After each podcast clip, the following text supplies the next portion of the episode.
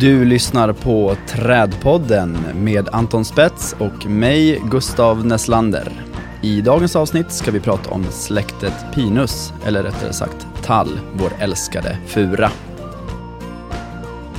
Det här är Trädpodden, en podd om relationen mellan människa och träd.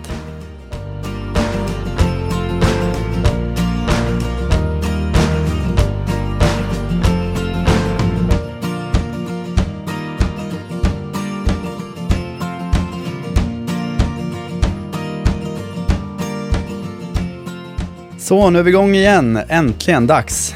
Jajamän! Dags att krafsa bort snön utanför vinterridet. Nej, här är ingen snö i sikte. Va? Eller har du det? Nej, Nej. det är bara typ 100 sekundmeter och 70 millimeter regn. All right. Men eh, vi får välkomna alla lyssnare tillbaks till Trädpodden. Exakt, Ja. verkligen. Välkomna. Och vi kanske även har lyckats fånga någon ny lyssnare. Det hade ju Ja. varit fett ju. Det hade varit jättekul. Vi har ju lyckats public- bli publicerade i några tidningar, så kanske någon som har hittat oss där. Det vore roligt. Ja, välkomna i så fall. Vi har ju varit borta i nästan två hela månader när vi släpper det här. Ja, men det var välbehövlig vila, tycker jag. Verkligen. Hoppas ni har stått ut också. Eh, hittat lite andra poddar och lyssnat på under tiden, eller bara känt att ah, vad skönt att de håller tyst ett tag. Jag tror det är många som har lyssnat i kapp. Vi har så himla Ja. långa avsnitt, så det är ingen som hinner lyssna på dem. När vi Nej, släpper dem i exakt. två veckors intervaller. Mm, Det har ju varit nästan ett eh, nyårslöfte till oss själva. Lite kortare avsnitt. mm, Får vi se om vi precis. kan hålla det. Jag vet inte fan. Men du, eh, vad har du gjort sen sista? Eh, eh, alltså jag har jobbat i trädgården, vilket det känns helt knäppt att kunna göra i januari. Mm. Lagt sten, lagt stenmur. Okej. Men du sa ju att du hade flyttat träd också. Ja, det har jag inte gjort i min egen trädgård. Eh, det har jag gjort eh, i kommunens tjänst. Vi ska Mm. bygga om lite, bygga om några cirkulationer och då stod det relativt, ung, relativt unga pelarekar där, Mm. sju stycken. Så vi har haft en flitig entreprenör med planteringsskopa och flyttat iväg dem till två nya platser. Spännande. Mm, det hade inte gått om det varit tjäle. Nej, det är sant. Absolut. Vad har du gjort sen sist? Eh, ja, vad har jag gjort? Jag vet fan. Åkt skateboard. Ja. Punkt. ja. Eh, spelat tv-spel. Ja. Nej, men jag har eh, faktiskt eh, tagit lugnt. Men eh, det jag har gjort är ju att jag typ nu i dagarna ska byta jobb. Så det är ju på Just gång. det. Ehm, Grymt. ja, lämna plantskolevärlden och eh, ska in i konsult projektledarvärlden helt enkelt. Kul. För eh, Gröna Tak-institutet i Malmö, som det heter.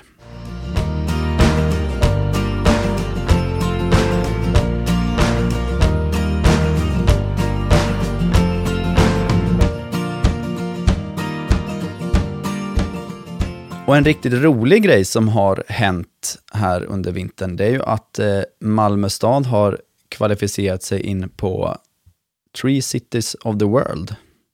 Wow. Ja, det är en eh, lista eh, med städer som FN och eh, Arbor Day Foundation står bakom. Man ansöker om att få komma med och sen så kvalificerar man sig helt enkelt.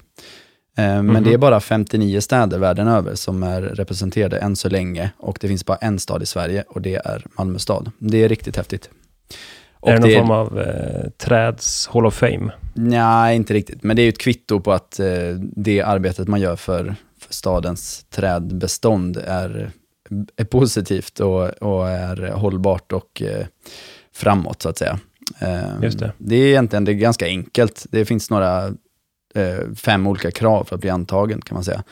Okej. Dels så ska du få med kommunstyret på tåget eh, och delegera ansvar i trädfrågor. Typ, typ att ha en trädgrupp, trädnämnd.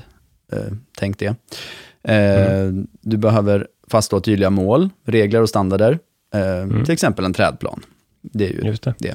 Eh, Du behöver inventera trädbeståndet och se till att uppdatera denna inventering. Och det ingår ju i jobbet med att göra en trädplan, skulle jag tycka. Mm. Mm. Du ska budgetera för trädunderhåll och trädinvesteringar.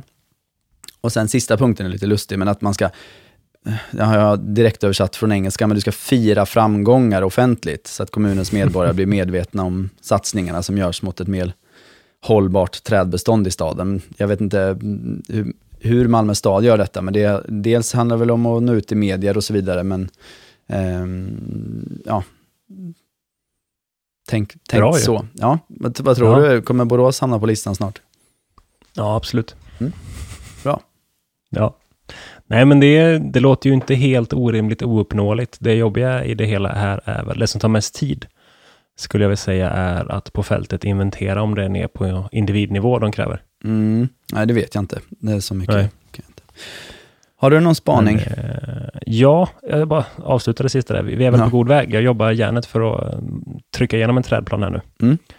Eh, så får vi se vart det tar vägen. Ja. Så det känns grymt. Och inventeringen är på G. Så Mm. det är gött. Ja, alltså... går ett favoritprogram varje lördag morgon klockan 6 till klockan 8 på Sveriges Radio P1. Ja, ja. Så. ja. Naturmorgon. Yes, Yes. exakt. Naturmorgon. Eh, jag var på väg ut till, det är ju, det är ju vedhuggningstider nu, Mm. så man fyller på sitt förråd. Mm. Man och man. Eh, Mm. Sitter djupt i generna.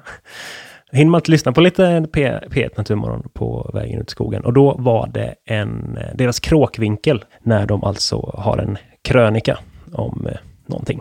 Mm. Och i lördags så kände jag bara, det här är ju mitt i prick det du och jag egentligen har snackat om i alla hittills 14 avsnitt vi har gjort. Okej. Så du Och tror att det- eh, Naturmorgon lyssnar på Trädpodden kanske? Nej. Nej, absolut inte. Vi sitter i samma bubbla, det är det enda som är grejen. Ja. Nej, men växtblindhet är ett nyord. Eh, jag kan inte säga när det kom med i ordlistan, men 2016 har det spårats tillbaks i svensk media. Ja, det är ju fantastiskt. tidningspress. Ja, och växtblindhet, det kommer då från två amerikanska botaniker Mm. som eh, grundade det här ordet, eller vad heter det, myntade det, Mm. eh, 1999. Och det är baserat på att allt mer av jordens befolkning kan allt mindre om växter. Mm. Vi flyttar in till stan och vi glömmer bort vad växter heter. Och när vi glömmer bort vad de heter glömmer vi bort vad de är nyttiga för. Och så blir det en riktigt dålig spiral. Mm. Och i samband med det här så hade de också gjort en, en forskningsstudie, eller en studie ska jag säga, eh, nämndes också i, i Naturmorgon. Ehm, de hade intervjuat Londonbor Mm. och snittet då, antalet vilda arter eller vilda växter som Londonborna kunde var fem. Ja, det är sorgligt. Det är det faktiskt. Mm. Ehm, Sen kanske man får ta den studien med en nypa salt, men är det så illa så är det ju illa. ja, men det är ju lite därför vi gör den här podden. Vi vill ju att fler Ja. människor ska intressera sig för, men nu är det ju just bara träd då, men, men ändå, liksom, att lyfta på Mm. blicken. Vad är det för någonting? Det är inte bara ett träd, det är eh, den här arten, det kanske, mm, och den tillhör det här släktet och så vidare. Och Ja. det kan vem som helst börja göra med en, med en bok i handen eller, eller bara googla egentligen ganska mycket. Ja, och en annan sak som de tog upp i den här spaningen också, det var att en, jag kommer inte ihåg vilken stad det var, det var en stad i västra Sverige som skulle bygga en ny eh, infrastruktur, någon form av motorväg eller led Mm, eller någonting. mm. Och då ställde media upp det, den lokala tidningen, så som att eh, en skyddad mossart Mm. hotar motorvägsbygge. ja. Och det är så här, har någon snackat med mossan Mm. Att den är hotad av ett motorvägsbygge och vice versa. Och jag menar, där har ju media ett ansvar. Man kan inte hålla på och ställa naturen mot mänsklig, eh, vad ska man kalla det, utveckling. Nej. Det blir ju också precis. fel. Då, liksom, då håller du på och elda rejält under kitteln med just växtblindhet. Trädpodden tackar vår sponsor Bara Mineraler. Ett innovativt företag som utvecklar och säljer pimpstensbaserade substrat för trädplantering i stadsmiljöer och andra krävande platser. Pimpstenen gör att det livsnödvändiga vattnet och luften når ner till trädets rötter. Vill du spana in några lyckade trädplanteringar med Bara Mineraler substrat? Gå in på baramineraler.se. Tack Bara Mineraler. Utan ert stöd hade vi inte kunnat göra Trädpodden. Yes, och det ska vi också säga. Vi är så himla glada att årets eh, säsong, alltså våren 2020, vi har lyckats övertala alla våra tre sponsorer att hänga kvar vid oss. Ja, jätteroligt. Så det, Så ja, det är riktigt kul. Fortsätt leverera det- trädpodd till er lyssnare. Ja, precis. Så tack till Bara Mineraler, eh, Berg och landskap och Maria landskapsarkitekter. Det är superkul Mm. att ni hjälper Trädpodden att fortsätta finnas i etern.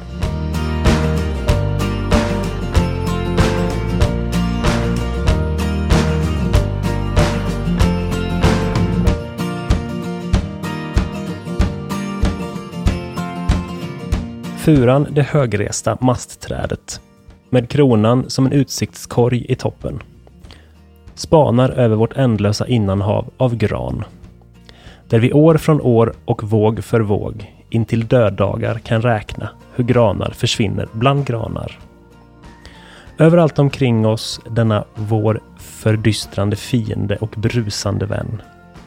Vad vore vår värld utan granar, utan massaved, julgranar och granens ris? Vad vore den utan det skydd som granen ger och utan de skuggade sagor? Som bara kan berättas av granar. Vi uppsöker gläntornas ljus och bor till en del i städer. Där vi får för oss att vi är oss själva. Ändå är vi vad vi är, ett granskogsfolk. Och med gran ska vi åter myllas. Jaha, vad var detta nu? Det handlar ju mest om gran. Jag var tvungen att sätta tonen, jag behövde hjälp. Jag... Ja. Tuvor av Harry Martinsson. Ja, härligt. Ja. ja, absolut. Det var mest om gran och den kanske blir någon form av schysst bro här mellan vårt julträdsavsnitt och eh, detta tallavsnitt. Ja.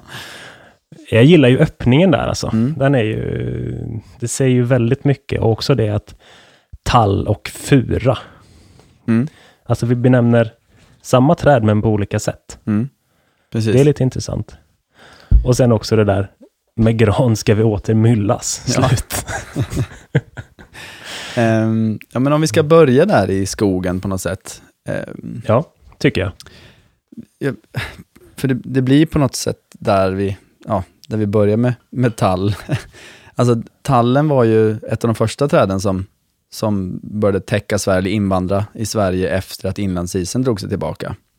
Mm. Ehm, och Sveriges skogar hade nog bestått av bra mycket mer tall om det inte var så att vi hade ett väldigt intensivt skogsbruk i Sverige. Mm. Ja, visst. Visst är det så. Det har ju påverkat enormt mycket. Mm. Och varför planterar man inte tall utan gran så mycket?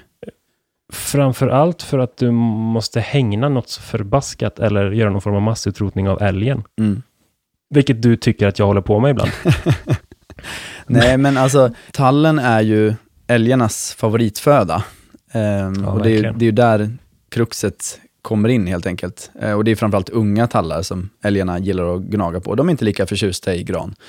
Men egentligen Nej. hade det ju varit mer logiskt att plantera mycket mer tall i våra skogar. Ehm, tallen får inte lika mycket kvist som granen.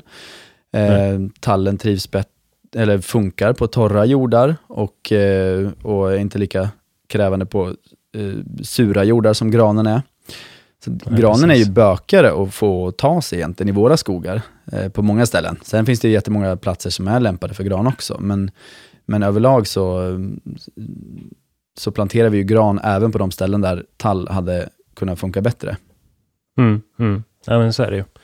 Och det gör ju också att vi har ett skogsbestånd, alltså i produktionsskog, som är så mycket, mycket, mycket, mycket gran. Precis som Harry är inne på här i sin Mm. dikt. Ja, precis. Ehm, och jag menar, det, det får ju också, nu är varken du eller jag, har som vi sagt innan, jägmästare, men vi märker ju ändå att det, det kommer ju viss kritik mot hur vi utvecklar vår, vår produktionsskog i Sverige. Och Mm. då, ja, tall borde väl vara en eh, mycket viktigare, borde vara en mycket större del.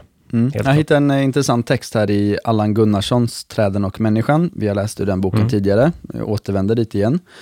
Mm. Ehm, det är en eh, stadsmajor som heter Rosensten som eh, har Mm. skrivit, vad har han skrivit nu? Han har skrivit en, eh, en eh, bok som heter Tankar om skogars skötsel med mera. Ehm, han var då verksam på 1700-talet, när boken skrevs 1737. Och eh, där står det, jag ska hugga lite här i texten, men den var så himla lång, men eh, han rosar tallen här i alla fall, för alla dess kvaliteter. Mm. Och avslutar med, kort sagt, den mark som icke tyckes hava ut i sig en vattudroppa eller föda för en sparv, densamma föder och uppehåller största delen av Svea rikes inbyggare med hus och hemvist, kläder och föda, olja, vin och salt till överflöd. Såväl den rike som den fattige vet hur nyttig och, och omistlig furuskogen är. När vi dö fordras åtminstone fyra bräder till vår likkista. Ehm, så på 1700-talet kanske det inte var lika mycket gran i skogarna. Nej, kanske inte. Och sen så Martins, Martinsson då här på ja, när kom den här? 70 någon tror jag. Mm. Då var han inne på att nej, nu blev det visst så att vi skulle begravas i granskogen. Så Ja. det har hänt någonting. Ja, Det är ju väldigt intressant. vi kan begravas i granskogen eh, i en tallkista. Ja, Mm. exakt. exakt.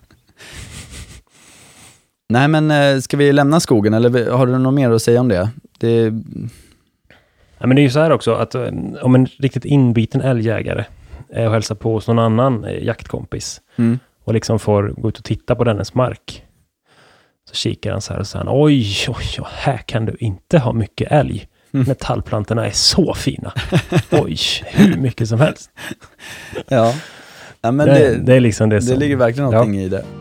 Trädpodden vill tacka vår sponsor Berg och landskap. De tar hand om er utemiljö från första penndraget till sista spadtaget. Vill du veta mer om Berg och landskaps tjänster? Gå in på bergochlandskap.se. Tack Berg och landskap. Utan ert stöd hade vi inte kunnat göra Trädpodden.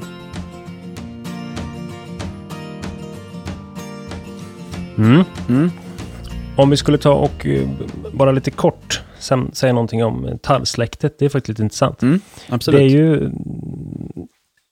Det är- omfattar ju faktiskt hela 110 arter. Precis, det är det det är som det kallas största bland- pinase på latin. Ja, det är det största bland barrväxter. Det tycker jag är lite häftigt. Mm. Ehm, det talar lite om att den, kan finnas på väldigt många ställen, Mm. skulle jag vilja säga. Ehm, och det, jag vet inte, jag, jag har en, en tanke, jag tror att vi ibland blir lite, lite hemmablinda liksom. Nu ska jag sätta något häftigt i min trädgård eller i det här projektet. Mm. Och då tar man liksom första steget du borde ta, borde landa på skogstall. Ja, Men så äh, kliver lite längre, så springer man på något annat tufft i barrväg. Eller så Ja. springer man ännu lite för långt och ska ut och härja på någon metasequoia eller mm. sådär va. Det är lite synd. Vi kan nog faktiskt bli lite bättre på att använda inhemskt i vissa projekt. Och det är just det, tallen funkar ju även i stan. ja precis.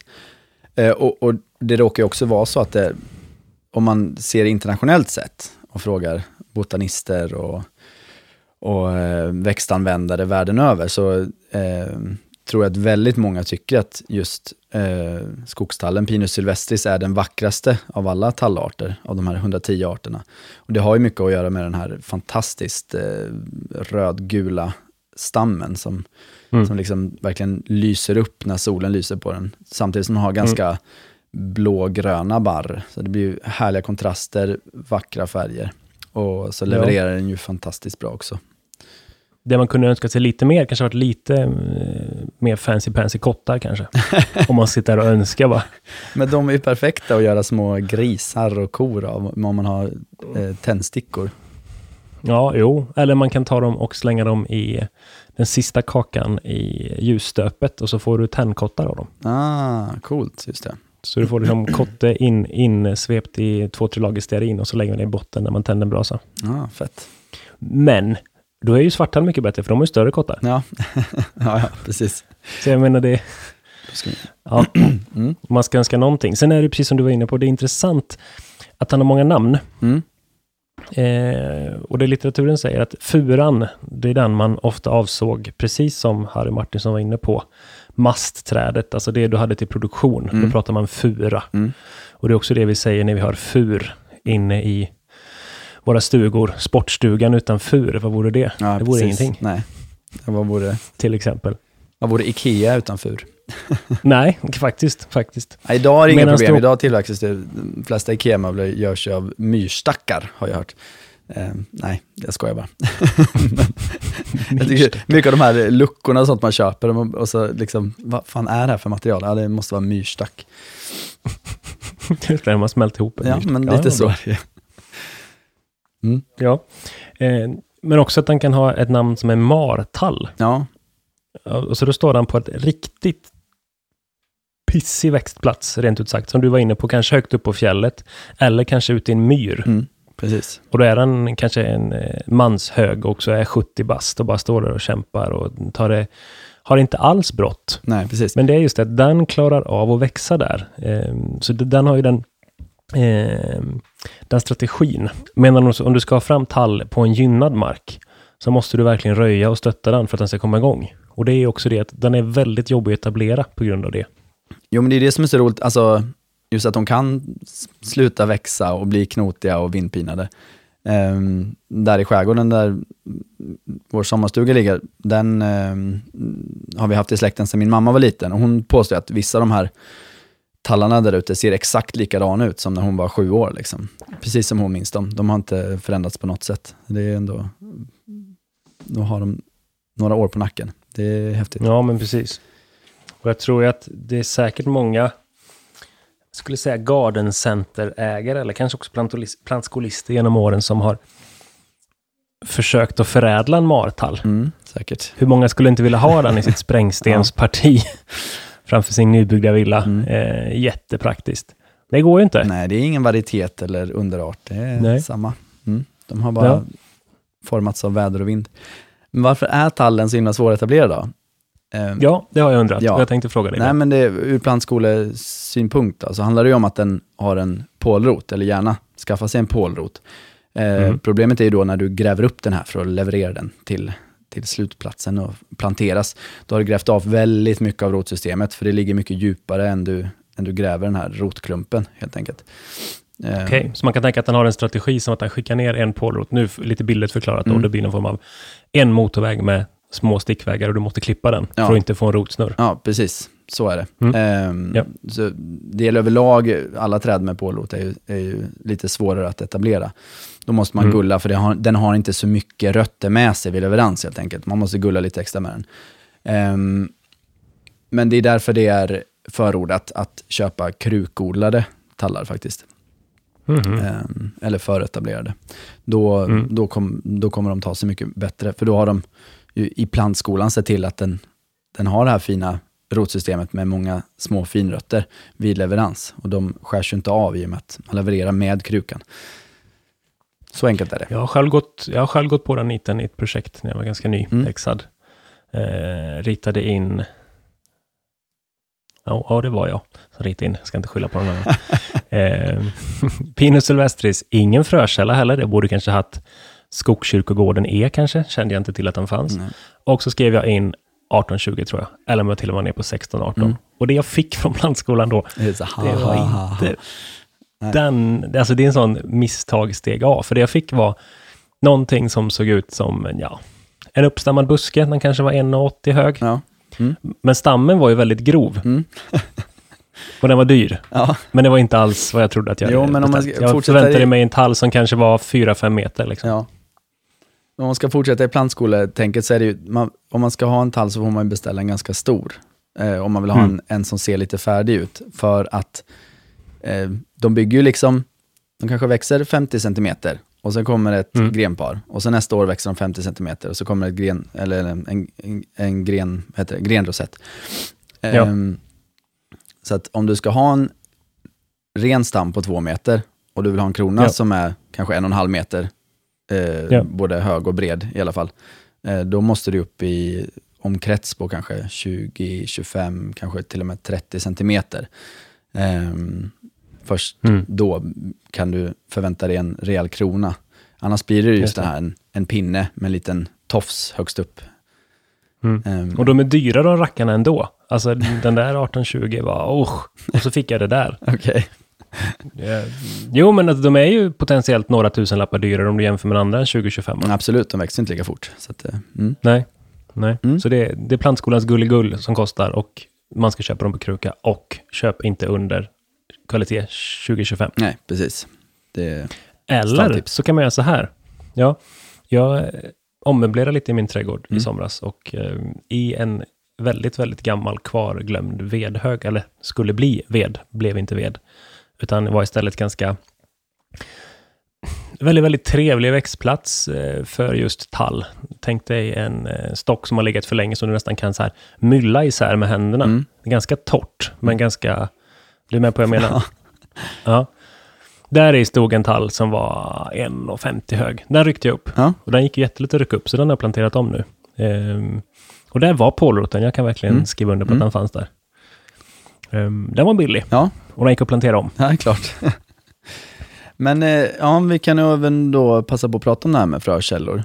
Ehm, Mm, absolut. jag tror att i, i skogs industrin, där är man supernoga med rätt proveniens. Ja. Det ska vara en tall som, även om det inte är en svensk proveniens, så ska det vara en proveniens, alltså den ska ha gener från en viss plats eh, som gör att den klarar klimatet rätt.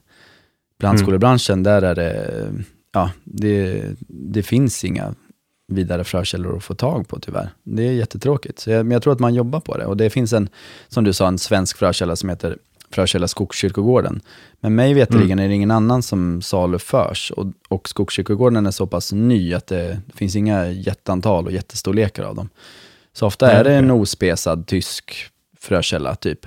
Eh, och Mm. det funkar ju jättebra nere i Skåne, men det kanske inte är optimalt eh, uppe i zon 5-6 liksom. Ehm, så Nej. där får nog eh, ehm, ja, konsumentmarknaden få jobba på lite och ställa lite krav där helt enkelt. På att, eh, För där säger ju också litteraturen att tall är generellt mer känslig Mm. för att flyttas norrut Mm. eller söderut Mm. då från dess proveniens än andra växter. Ja, precis. Trädpodden vill tacka vår sponsor Mareld Landskapsarkitekter. Nordens främsta landskapsarkitektkontor och förstahandsval för kunder med högsta ambition vad gäller gestaltad livsmiljö. Är du nyfiken på Marelds många olika tjänster och projekt? Gå in på mareldlandskap.se. Tack Mareld Landskapsarkitekter. Utan ert stöd hade vi inte kunnat göra den här podden. Okej Gustav, nu har jag en specialfråga till dig Mm. tror jag. Finns det några sjukdomar som kan drabba tall som vi ska hålla lite extra ögonen för? Ehm, jo, men det, det finns ju en hel del sjukdomar, eh, eller några stycken, eh, som vi är väldigt rädda att få in här i Sverige. Och det handlar ju om att vi är så himla glada i våra tallar, våra många tallar eh, som verkligen behövs i vår flora. Eh, dels har vi en som kanske inte är jätteskrämmande, den heter Fusarium cicinatum, som i sig är en jätteallvarlig svampsjukdom eh, som eh, härjar söderut. Ehm, men så vitt jag har förstått det så kan vi bara importera den med levande tallar. Ehm, Okej. och eh, den, den finns så pass långt söderut att det är, vi önskar inte tallar därifrån, för de hade inte varit härdiga här i Sverige. Dessutom så är svampen väldigt värmegynnad, så det är inte säkert att den hade liksom lyckats sprida sig här i, eh, i Sverige helt enkelt. Än så länge, Okej. kan man, man ska lägga Nej. till. Ja, sen har vi en till och det är den här tallvedsnematoden. Den kan man läsa lite om Mhm. på eh, Jordbruksverkets hemsida om man vill. Ehm, den heter så mycket som Bursaphelenchus xylophilus. Mm. det är en millimeterlång liten rund mask som kan orsaka omfattande skogsdöd. Står det på Okej. Jordbruksverkets hemsida. Ehm, Mhm. ja, men det är en riktigt eh, hemsk sak och den, eh, den kan ju även importeras via död ved eller liksom, eh, emballage och så vidare. Så den Ja. måste vi vara jätterädda för. Den sprider Mm. sig med hjälp av olika arter av tallbock och vi har jättemycket tallbock i Sverige. Så att Mm. den hade, ja, om vi skulle få in den här nematoden i Sverige så finns det tallbockar över hela landet som kan föra smittan vidare. Och den här eh, nematoden skadar trädens kärlvävnad så de kan inte ta upp vatten. Så det blir en, en eh, torkstress och de dör helt Ah, enkelt. ja, ja. En, Går ganska snabbt då kanske? ja, precis. Den är en eh, sjukt, eh, sjukt otäck sjukdom. Um, den här är jag just nu i Portugal och några enstaka fall i Spanien som man faktiskt har lyckats stoppa genom att skövla all skog i, i närheten helt enkelt. Oj. Ehm, så den, den, är, den är tråkig och läskig. Ja, läskigt. Mm. Jag kom på faktiskt, jag, jag känner till en sjukdom på tall som jag fick uppleva på tal om den här tallen jag flyttade i somras. Ehm, jag fick ta reda på vad det var i efterhand. Eh, Röd tallstekel hette den. En grön larv som var ungefär ja, hälften så lång som eh, själva tallbarret Okej. på min skogstall. T- Tänk dig eh, Kalle och Långben på julafton när de åker husvagn. Mm, mm. Och så sitter Långben och käkar på majskolven. Ja, digge, ja, digge, ja. digge, digge, ping! Digge, digge, digge, digge, ping! Så höll de på på min tall. Nej, Så det kröp, den kröp ut i änden på barret och sen digge, digge, digge, digge, ping! Och så ut på ett nytt och så digge, digge, digge, digge, ping! Ja, inte alls bra. nej. Men eh, min fru var väldigt, eh, blev lite förbaskad på dem och tyckte att jag inte jag tog tag i det, Ja. för jag tänkte det är kört, Ja. jag får bara slänga den här nu. Så hon gick och hämtade vårt larvskydd som vi har till våra kolplantor. Mm. Så de fick en sån riktigt härlig cocktail av larvskydd och såpvatten i tre dagar och sen coolade de. Vad är larvskydd? Är det en väv? Nej. Nej, larvskydd är en eh, bakterie tror jag. Jaha, ja, okej. Mm, eh, som man blandar med vatten och så sprutar de på kolen mot kollarverna. Mm, biologisk bekämpning. Så det måste alltid finnas ett lager av eh, larvskydd på eh, kolbladet. Mm. Fett. Så det funkar. Det funkar så det. gick Ja, jättebra. vad, vilken Ja. tur. Ja, det är skönt att eh, jag känner mig lite som skomakarens barn där, att min fru tog tag i växtskyddet i trädgården jag hade planterat om. Ja. Det var skönt. Okej Anton, ska vi gå in på lite olika tallarter nu då?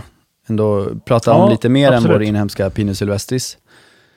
Mm. Ehm, men uh, tallarna är ju uppdelade i lite olika barrstorlek eller uh, barrsorter. Kan du berätta mer om det? Mm. Ja, absolut. Det här är inte helt busenkelt. Vi ska försöka reda ut det här så gott det går.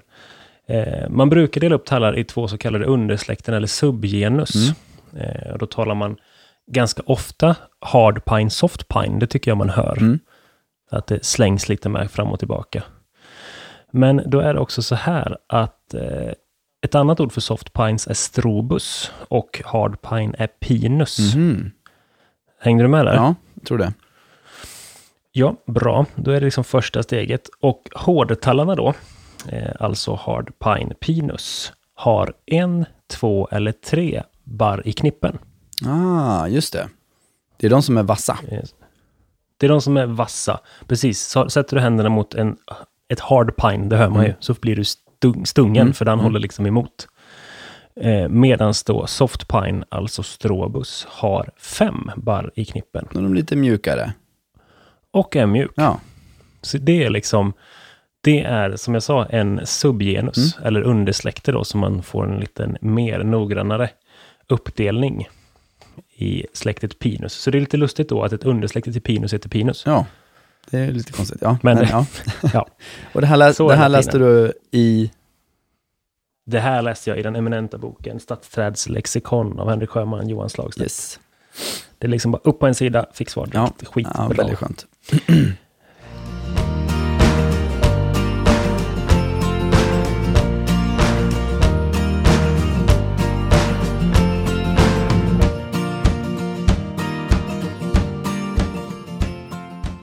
Vad tycker du? Ska vi börja med stråbuss eller Pinus? Vi börjar med sylvestris, för enkelhetens. gött. Ja, ja, Yes. men en pinus pinus. Ja, pinus sylvestris. En pi- Pinus, Pinus, Silvestris. Ehm, ja, pinus sylvestris är ju vår inhemska skogstall.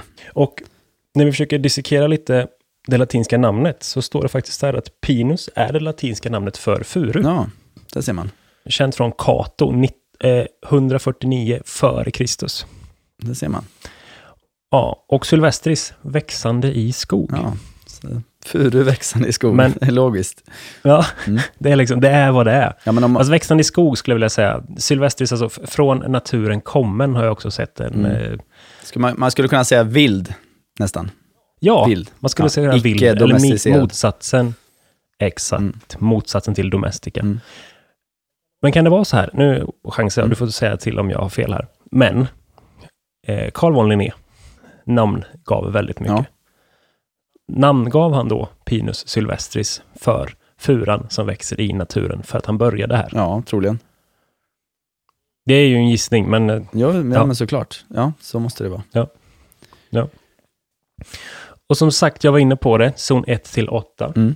Ehm, vad talar vi om för höjd? Vad, vad slutar en, eh, vad landar en skogstall på som står, alltså nu pratar vi parkmark, inte tall som ska producera virke. Nej, precis. Men det är ju ja, 20 till 30 meter.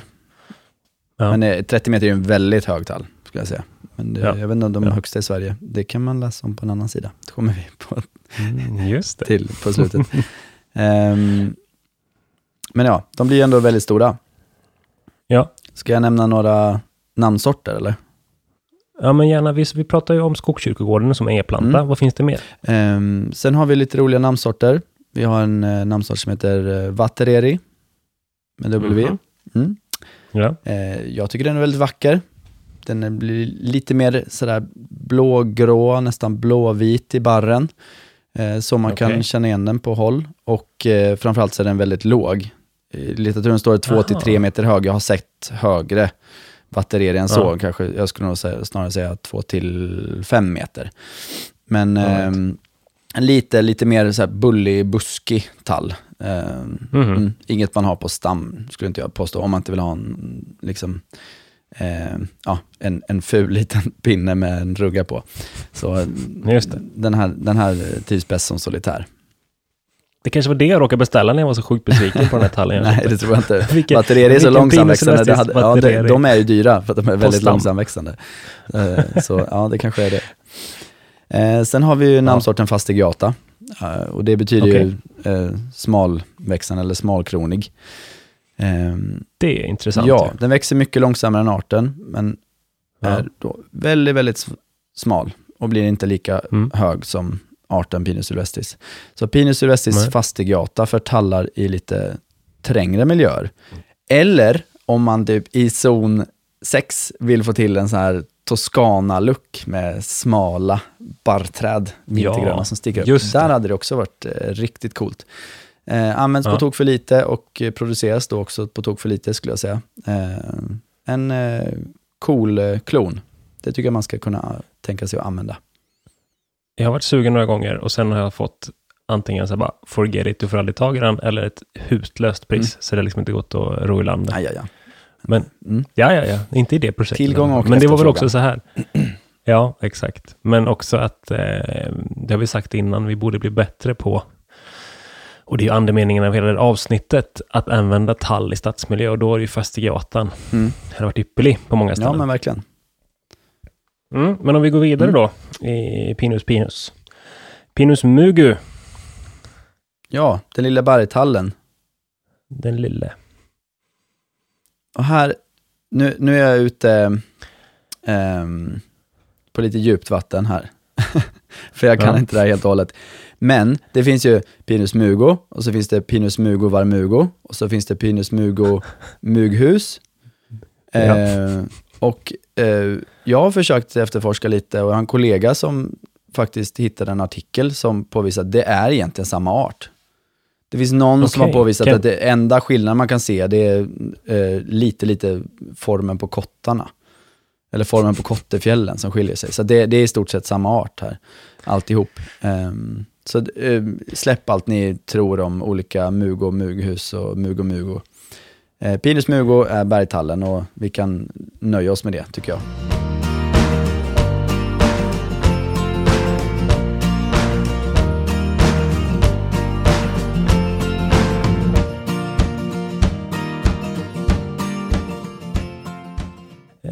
Pinus nigra. Ja. Det vet ju både du och jag, Anton. När vi eh, Mhm. pluggade på Alnarp så var ju det liksom Mm. nummer ett poppisträd. Ja, det är shit. Den var var hypad, absolut. Och Ja. eh, Ja. är väl fortfarande idag och den används eh, väldigt mycket. Ehm, och den är ju hypad för att litteraturen säger att den tål salt, den tål vind, Mm. den är värmegynnad och trivs bra i stadsmiljö. Den har också en bra form. Kronan är väldigt symmetrisk. Ja.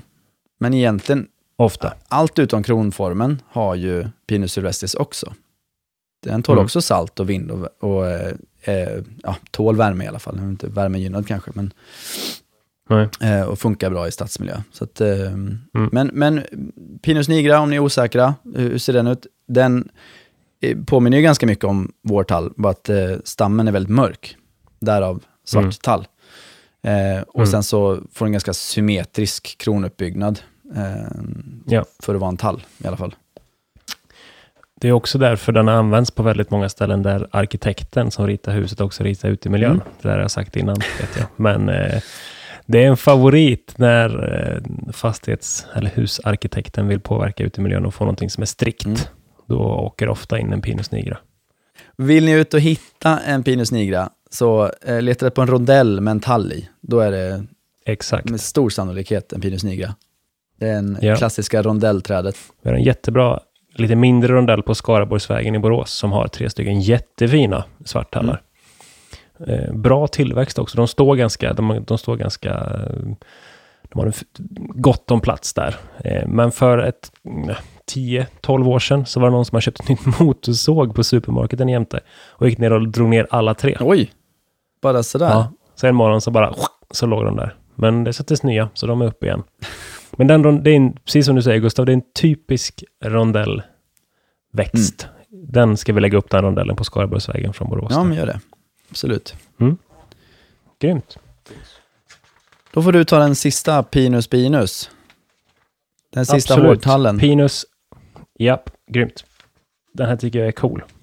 Den har väldigt snyggt latinskt namn. Pinus ponderosa. Oh, ja, det är nice. Ja. Och vi nämnde ju innan Contortan, Mm. som eh, har jobbat väldigt hårt i skogsindustrin i Sverige då Mm. för att få till. Eh, samma sätt har man jobbat med Pinus ponderosa eller gul tall i, eh, på västkusten i USA.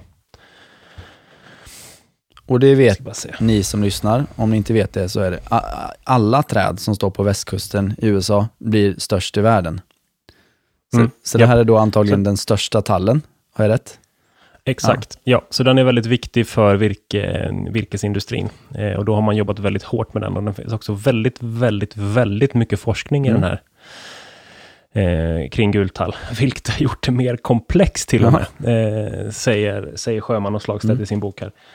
Eh, så att man har till och med liksom börjat tjafsa om undergrupper och grejer. Eh, men man har, man har fastnat vid att Pinus ponderosa varietet scopulorum Herregud. från Klippiga bergen. Det, är liksom, det är den du ska ha om du ska ha gultall. Det är den man har jobbat vidare och avlat på. Och det som också stärker det här då, eh, vad det latinska namnet Pinus ponderosa betyder. Pinus var ju fura och ponderosa eh, på översatt från latin betyder tung eller heavy. Ja, ah, såklart. Så liksom, eh, det är det du ska säga till din gymkompis nästa gång. Kalla honom för ponderosa liksom. Om jag någonsin går till ett gym igen. Mm. Ja, men han som kör väldigt mycket Ja, ja. biceps. Mm. Diskomuskler. Mm. Ja, så kan man också kalla det. Eh, växer som sagt då eh, längst med hela eh, västkusten, eh, men den går ända från British Columbia eh, ner till Mexiko. Oj. Ja, det är en bred Ja, standard. och sträcker sig-. Ja, och från kusten ända in till eh, Idaho och Texas, så den går en bit in också då. I Nordamerika. Wow. Eh, påminner, alltså det är lite som eh, våran skogsdalls stora kusin. Mm. Kusinen från landet som liksom alltid är större och kraftigare. Eh, och starkare. Men eh, coolt namn. Eh, här är zon 1 till 4 i Sverige Mm. faktiskt. Och den är något... Stammen får inte lika snygg skiftning skulle jag säga som, eh, som skogstallen. Nej, det har vi glömt att säga om skogstallen, men det är ju det som är så typiskt att nertill så får den här liksom barken som man kan göra barkbåtar av och högre upp Mm. i kronan där är den ju ganska slät och flagna är mer i liksom lövtunna bitar. Och det är det, är Mm. det som ger den här skimrande färgen hos eh, Mm. skogstallen. Ska man rita in gultall eh, så är det ganska svårt. Mm. Eh, så som det ser ut idag. Eh, det finns ingen riktigt bra frökälla att komma åt i Europa. Nej.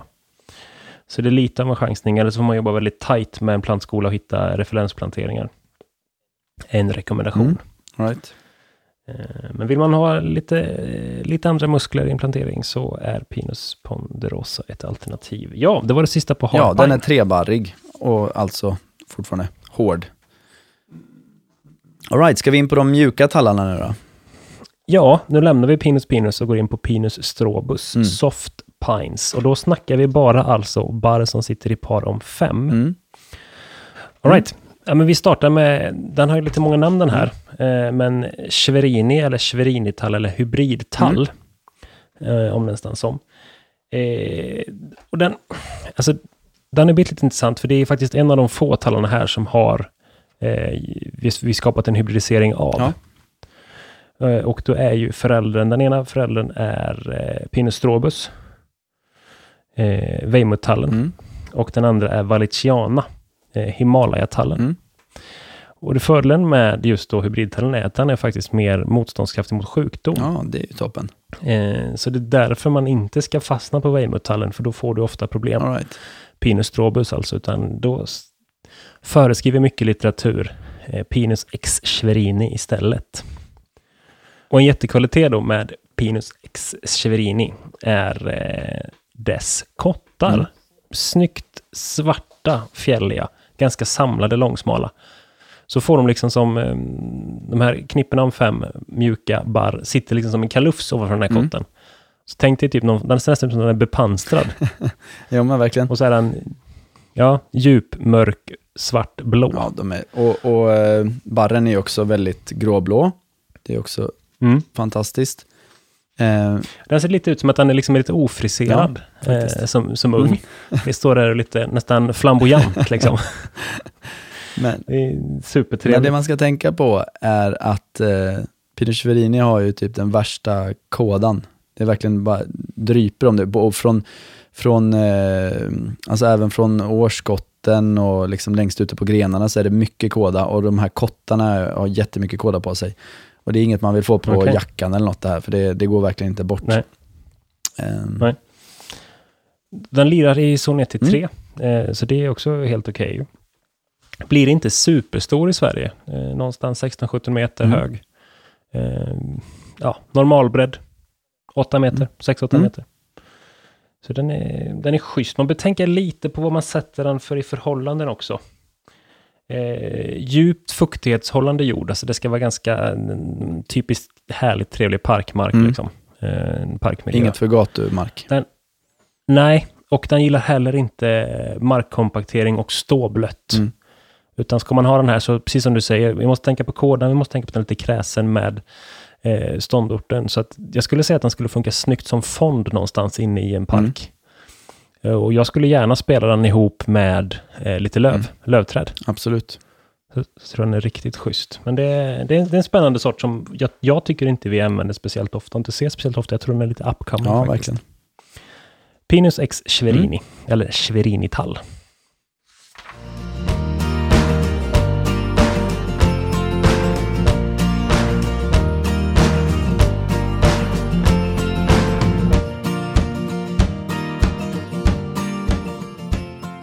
Pinus Sembra, eller Sembra-tall. Den är lite intressant faktiskt. Eh, funkar egentligen från zon 1 ända upp till 7, men om du uppehåller dig i zon 5 till och med 7, Mm. så ska du gå över på Pinus Sibirica istället. Okej. Som då är sibirisk semlatall. Aha. Vad spännande. Ja, så det är lite intressant. Eh, att man bör skifta eh, om man vill ha samma kvalitet längre ut. Och det är faktiskt till och med så att den kan bli snyggare där uppe. Så att det återigen, det är gött att bo lite längre Mm. norrut.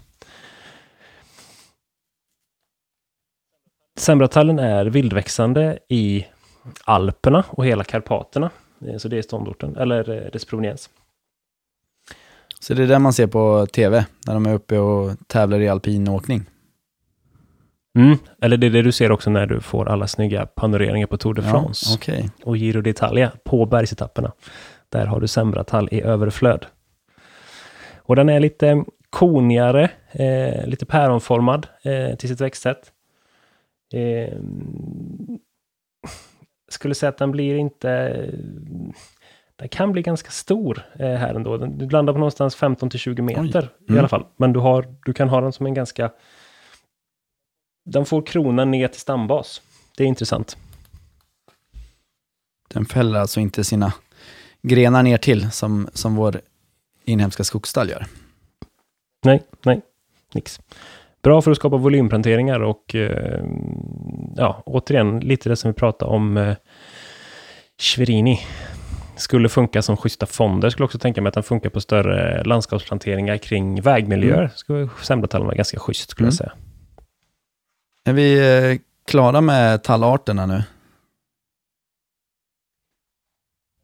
Ja, men jag tror Mm. det. Det finns ju betydligt mycket mer. Som sagt, någonstans så vill 110 inte- arter har ni att plöja igenom, ni som verkligen vill djupdyka i släktet. Exakt, vi vill ju fånga in lite det som vi tycker är mest användbart. Om man nu då, som vi sa, inte ska gå på Pinus Sylvestris, som är ändå ett ganska ballt kort. Ja, liksom. precis. Vi kan avsluta med det. Skit i allt vi sa, ta bara Silvestris. Den planteras alldeles för lite i våra städer. Så att, eh, Så är det.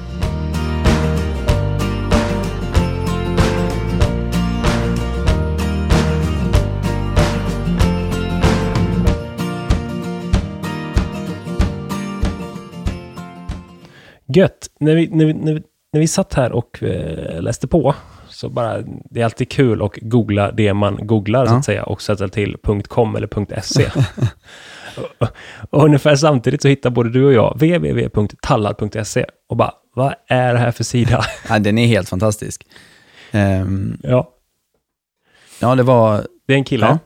som utgår från Småland, från Växjö. Mm. Och så har han som ett helt fantastiskt intresse, jag tycker det är helt rätt. Han vill åka och mäta våra största enstammiga träd i Ja. Sverige. Punkt. Det är, det är helt otroligt. Och det som jag tycker är så fascinerande, alltså, ja, det här är alltså en hemsida där han har samlat de Sveriges största träd, skulle man kunna säga. Eh, Mm. Han började väl med tallar och sen så, nej nu är jag klar med det. Nu får jag gå vidare på andra träd. Men det som är så fantastiskt, han ser ungefär lika gammal ut på alla bilder. Eh, hans son Mm. ser hyfsat lika gammal ut på, på alla bilder. Det skiljer några år där. Eh, Mm. mellan eh, de äldsta och de senaste bilderna. Men han har gjort det här på ganska kort tid ändå, får jag säga. Mm. Ja, jag får lite panik. Jag tänkte, vad, höll vi på med på våran föräldrar? Nej, men den här hemsidan, det är ju en livsgärning. Liksom. Det är ju, det är ju, Ja. det är något man bara kan drömma om och, och, och, och Ja. få till. Eh, Han skriver ju också på ingressen på sidan, all inventering sker på min fritid och allting sker på mitt eget initiativ. Inga myndigheter är inblandade. Punkt. ja, precis. Ja, men det är en fantastisk hemsida och bara man går in där så blir man liksom, ja, man vill åka och se de här träden, man blir inspirerad och eh, väldigt glad att någon har gjort det här. Det är ju fantastiskt. Eh, Ja. Han heter Mattias Glad, han som har gjort den här hemsidan. Ja. Bra jobbat Mattias, fortsätt. Vi vill gärna komma i kontakt med dig. Så var det veckans tips, tallar.se. Det var det, men jag tycker att vi ska lägga ett till tips faktiskt. Ja, vad bra. Eh, vi har, jag har också en bok som eh, vi båda två pratar om ibland. Eh, jag har den engelska versionen och det är Latin for Gardeners. Just det. Vi snackar ganska ofta om att svenska och latin, att växternas värld är så att säga dubbelspråkig. Och Mm. eh, jag använder den till det här avsnittet till exempel, att ta reda på vad, vad ponderosa betyder. Mm. Alltså heavy. Mm. Så man kan ju lära sig så här pö om pö latinets språk genom att slå upp olika, olika namn helt enkelt. Så det är en himla bra bok att ha liksom, i, i sitt eget bibliotek när man vill springa och slå upp någonting, när man vill ha lite mer bakgrundsfakta. För då lär man sig långsamt lite mer om latinets härliga värld. Precis. Så Latins for Gardeners eh, finns också i svenska. Eh, eller på svenska. Svenskt utförande är jag ganska säker på. Och den finns än att köpa är jag också relativt säker på. Vi lägger upp en länk i vårt linktree till den och lite bilder. That's it. That's it. Ja, that's it folks. Trädpodden våren 2020 är i rullning. Ja, Eh, vad det bra. känns superkul. Ja, äntligen. Eh, Så nu kommer vi hålla i det här. Varannan söndag kommer det nya grejer. Mm. Nej, men som sagt, kul att ni lyssnar. Eh, hjälp oss gärna och sprida våran podd i sociala medier. Vi har ju faktiskt passerat tusen följare på Instagram under våran lilla viloperiod. Det är jättekul. Ja, Det, det känns riktigt gött, så där Vi- strävar vi på. precis. Vi vill fortsätta växa, så sprid gärna vårt namn. Ja, tack för att ni har lyssnat. Ha det så gott, så hörs vi igen om två veckor. Hej då!